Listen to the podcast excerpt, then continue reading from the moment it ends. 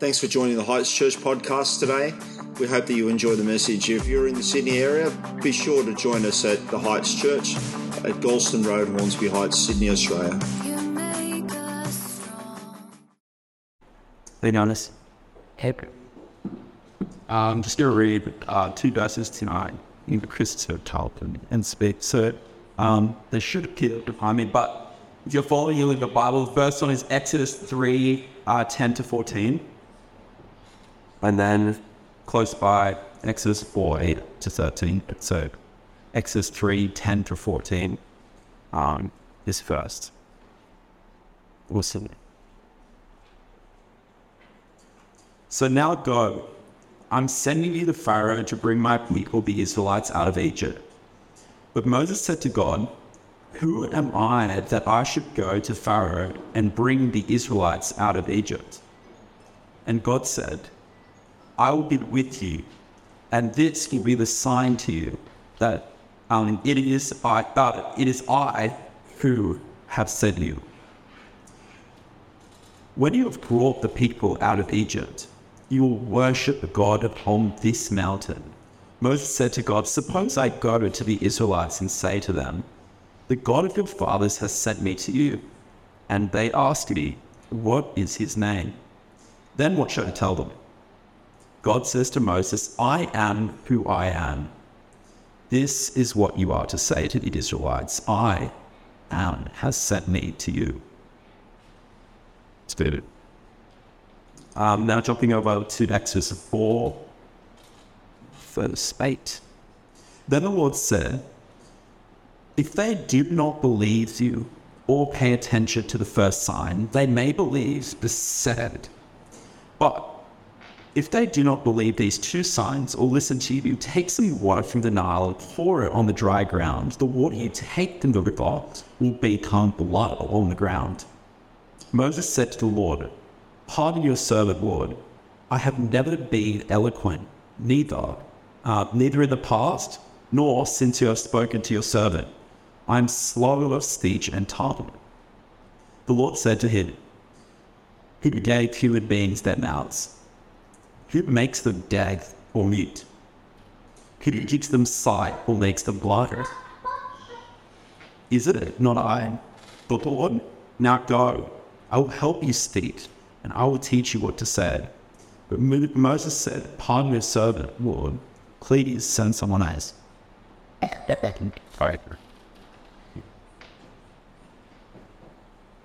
I'd like you to imagine for a moment the rest of your life, from this day until your last day. I'd like you to imagine what that might look like. I'd like you to imagine what that would look like uh, if you lived in every single possible way that God has called you to live, if you're obedient into every way, you went and did all the things that He called you to do, you resisted the things He calls you not to do, you lived fully into the potential that He made.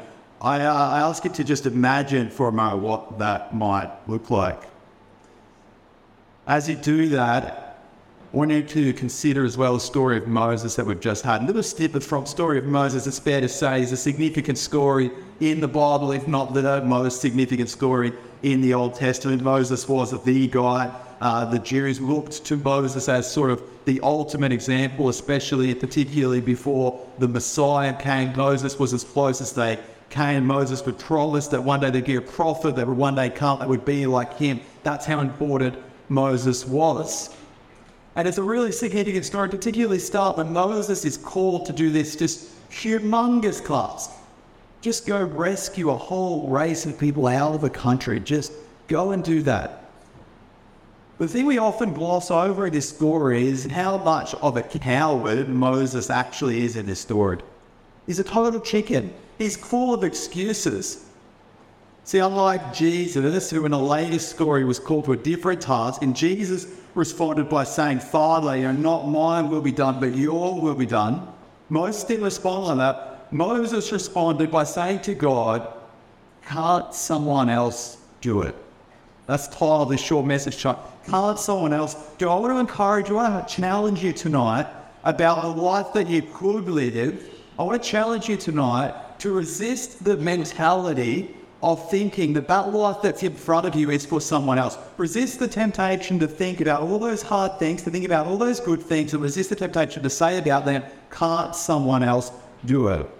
That's exactly what Moses does. We have here a really good example, a really uh, good example of a bad example. And Moses leans heavily into the fact that he's got plenty of excuses.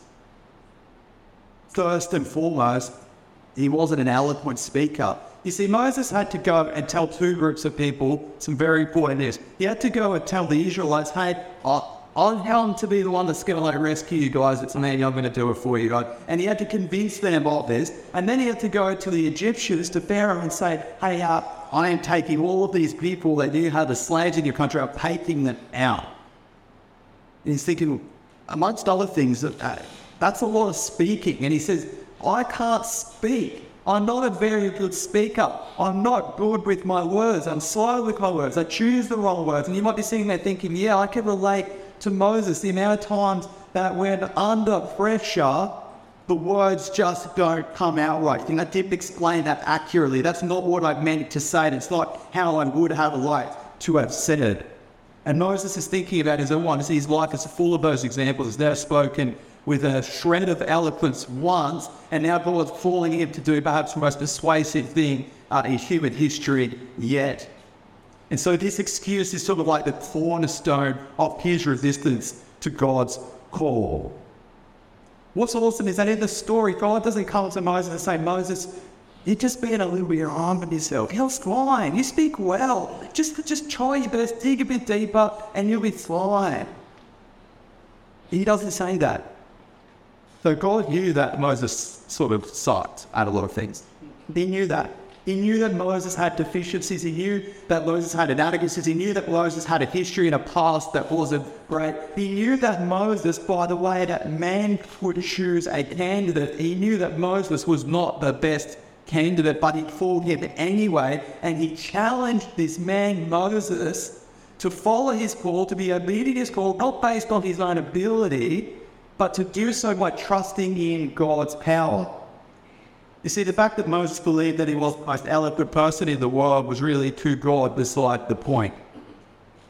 You see, to God, and we had Cody read it for us, the whole point of all those verses about, know, aren't like God that creates mouths? If I, if I can create the mouths, don't you think like if I'm on inside, you'll be okay with speaking? It didn't matter about his deficiencies. What mattered was the one who was calling him and the one that was sending him. And he'd say, Moses, trust me and cast my power in the mornings we've been doing a series on God's characteristics, learning out all these awesome things about who God is. And one of the things about God is that God is all powerful, that He is almighty, that He has all the strength. He is the strongest, He is the biggest, He is the most powerful. It's an important truth about God, and it's an important truth that comes out near the story of Moses. And I want to challenge you tonight that it's an important truth that I believe in your life can also uh, be expressed to come out as well. God is all powerful and God is able. It says in Ephesians chapter 3 that now God is able to do exceedingly abundantly above all we ask or think. How often do we underrate God? How often do we underestimate God? How often do we think about the things that we could be doing and should be doing, and we don't even think about God? We do what Moses did. We go, well, that can't be me. I'm not very good at things. But God explains to Moses that it isn't about the inability of the one being called, but rather it is about the absolute almighty ability of the one who is doing the calling. And let me tell you, the same God that called Moses to that impossible task also calls you to good works and tasks in your life. That no matter where you are on your journey, that even tonight, God asks you to imagine forward about the rest of your life and He calls you to a certain life. He calls you to do certain things in a certain way. And He calls you to do so in a way that you can't even imagine or possibly comprehend in this moment. He calls you to live an abundant life. He calls you to faithfully trust it. He calls you to reach the lost. He calls you to make hard decisions, to be uncomfortable for Him. He calls you out of your comfort zone He calls you to live out your God given potential. And just as for Moses, all of this, all of it, everything that God would require of you, everything that God would press upon you, everything that God would reach out to you even tonight and challenge you about, all of that rests not on how good you are, not how good you are at speaking, not how good you are at uh, being around people, not how good you are adding the energy to do things, not how good you are organising the time, not how good you are at being on time, not how good you are at making people laugh, not how persuasive you are, not how good you are making money, not how good you are at anything. You obviously, you know, okay, you know, I don't really think I'm going to be called to too much because, like, surely Paul's like uh, the talented people to like listen to things, but people like me, he wouldn't call me to much. Challenge you to say no. Look at Moses and consider very much the opposite.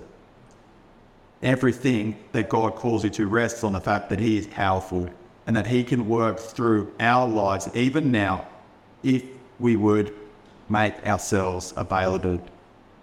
Moses' problem wasn't the lack of ability that he was focusing on, it was a lack of willingness.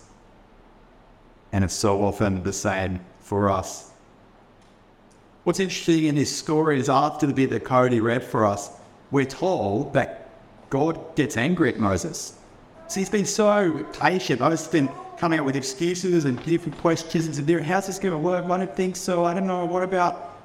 And eventually it says the anger of the Lord was kindled against Moses. You see, God wasn't angry when Moses asked, Who am I? He wasn't angry when he asked, you know, who should I tell them that you sent me? He wasn't angry when he even disbelieved God's word. Uh, he wasn't angry when he was first bringing up his accuser, but he did become angry when it was becoming abundantly clear that Moses' problem was that he was unwilling. There are a hundred reasons for Moses to come up with for why he didn't want to do what God was calling him to do. And the basic truth was that Moses just didn't want to. He wanted someone else to do it. So many of us have that same response. You know, for you guys that are in school, you think about uh, all the things that you perhaps could be doing and talking to those kids that don't have anyone uh, speaking to them, resisting certain patterns of behavior, living your life in a different way, standing out of the way that's going to make you feel uncomfortable. And you just think, hmm, isn't there someone else like more Christian, like more religious that could do that? I am proud challenge you. No, he's putting that challenge, and all those challenges upon you for, for everybody else, you think about all those things in your life that you often come to like, I really wish that I did that. I know that I should be doing that. We think, oh, but I don't have the time to that. I don't have the capacity. That's for somebody else to. I challenge you tonight to think if they are on your mind, that's perhaps because God is saying that's in your path. And we think, no, that's a big responsibility. They can't send me. Think about my faults, God. Think about my faults. Think about my insecurities. Anyone provide it pardon serve the Lord, Moses said, please send someone else.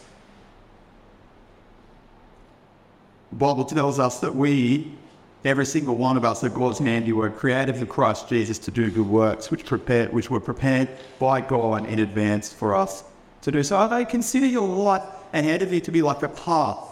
The Bible tells us that there is a path that is unique to us. He places it before us.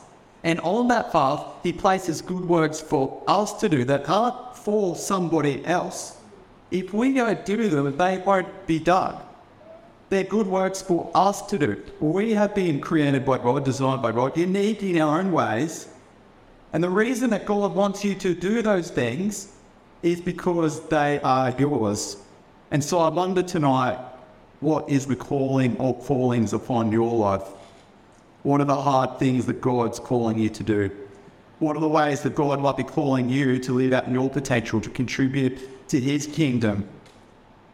What are the gifts and the talents that you do have that you could press into, that you could stretch yourself into um, strengthening and being out as something that you could be uh, bringing to God's work in your own unique way? Are the ways that you could be faithfully serving and being a force of help and good into our world? I wonder who are those people that you come across that you know don't know Jesus, who you could be praying for, who you could be uh, to the best way possible talking about Jesus, representing Jesus, representing his message. We think that can't be for me. We resist, but like Moses, the challenge there for all of us tonight is not to follow behind our own inability, but to instead place our absolute trust in God. You see, it's not about the fact that it's going to be hard. It's about the fact that if God's calling us to do it, we're going to be okay. Galatians chapter 2 says this that I have been crucified with Christ, and it's no longer I who live, but Christ who lives in me. See, Moses, the cowardice of Moses lives us, but so does the opportunity, even tonight, to come to Jesus and put our trust in Him. To say, Jesus, doesn't make sense, but I want to follow after you. I want to believe all the things that you've done for me. If we accept Jesus tonight, if we place our trust in Him, when we do so, it's when we start to live out all of those good works that we have been created to do. Let me really encourage you that you have been uniquely created by God. The part of your journey that where you're on now could be just the beginning. The things that you've been resisting can still be done. The things that you leave undone are still there to be done. And the things that you've been doing that you know you shouldn't can still be resisted. I encourage you tonight, wherever you are on your journey to Jesus, whether you know him or whether you don't know anything about him, that you would know that his invitation there is to accept what he's done for you, accept what he wants to do in your life. And that when we do so, it's Christ who starts to live in us. Let's pray again. God, uh, I pray that right now you'd be placing uh, those different things in our lives that we know you call us to.